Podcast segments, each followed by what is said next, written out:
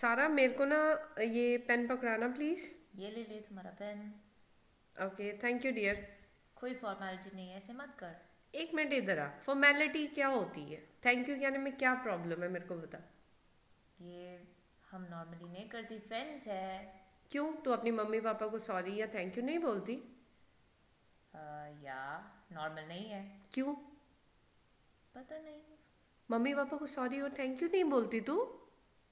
हाँ क्योंकि हमारा मम्मी पापा तो है क्यों तो बोल मम्मी पापा है यू शुड अप्रिशिएट सॉरी है तो रिग्रेट करो तो प्रॉब्लम क्या है मुझे ये नहीं समझ में आती कि क्यों फॉर्मेलिटी का नाम देके इसको लाइक डिप्लोमेटिक वे में बनाया जाता है अंदर से तुम्हें बड़ी प्रॉब्लम हो रही है कि हाँ तुम कष्ट करके तुमने किसी चीज को दिया तो उसने मेरा रिगार्ड भी नहीं किया और ऊपर से तुम शो करते हो कि फॉर्मेलिटी है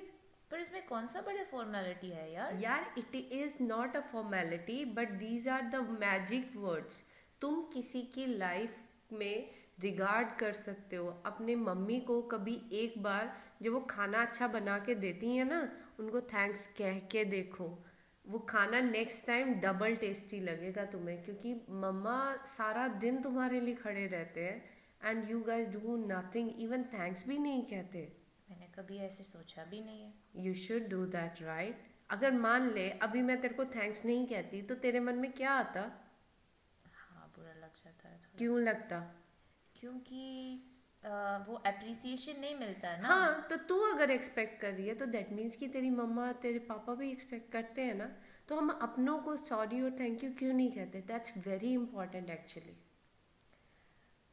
या you are right I think we should start saying that one right या वी शुड हाँ हर छोटी छोटी बात के लिए सॉरी और थैंक्स कहना सीखो बट दिल से ये भी नहीं है कि मुंह पे बस बोल दिया दैट्स इट अंदर से अप्रिशिएट करना सामने वाले का आप रिलेशनशिप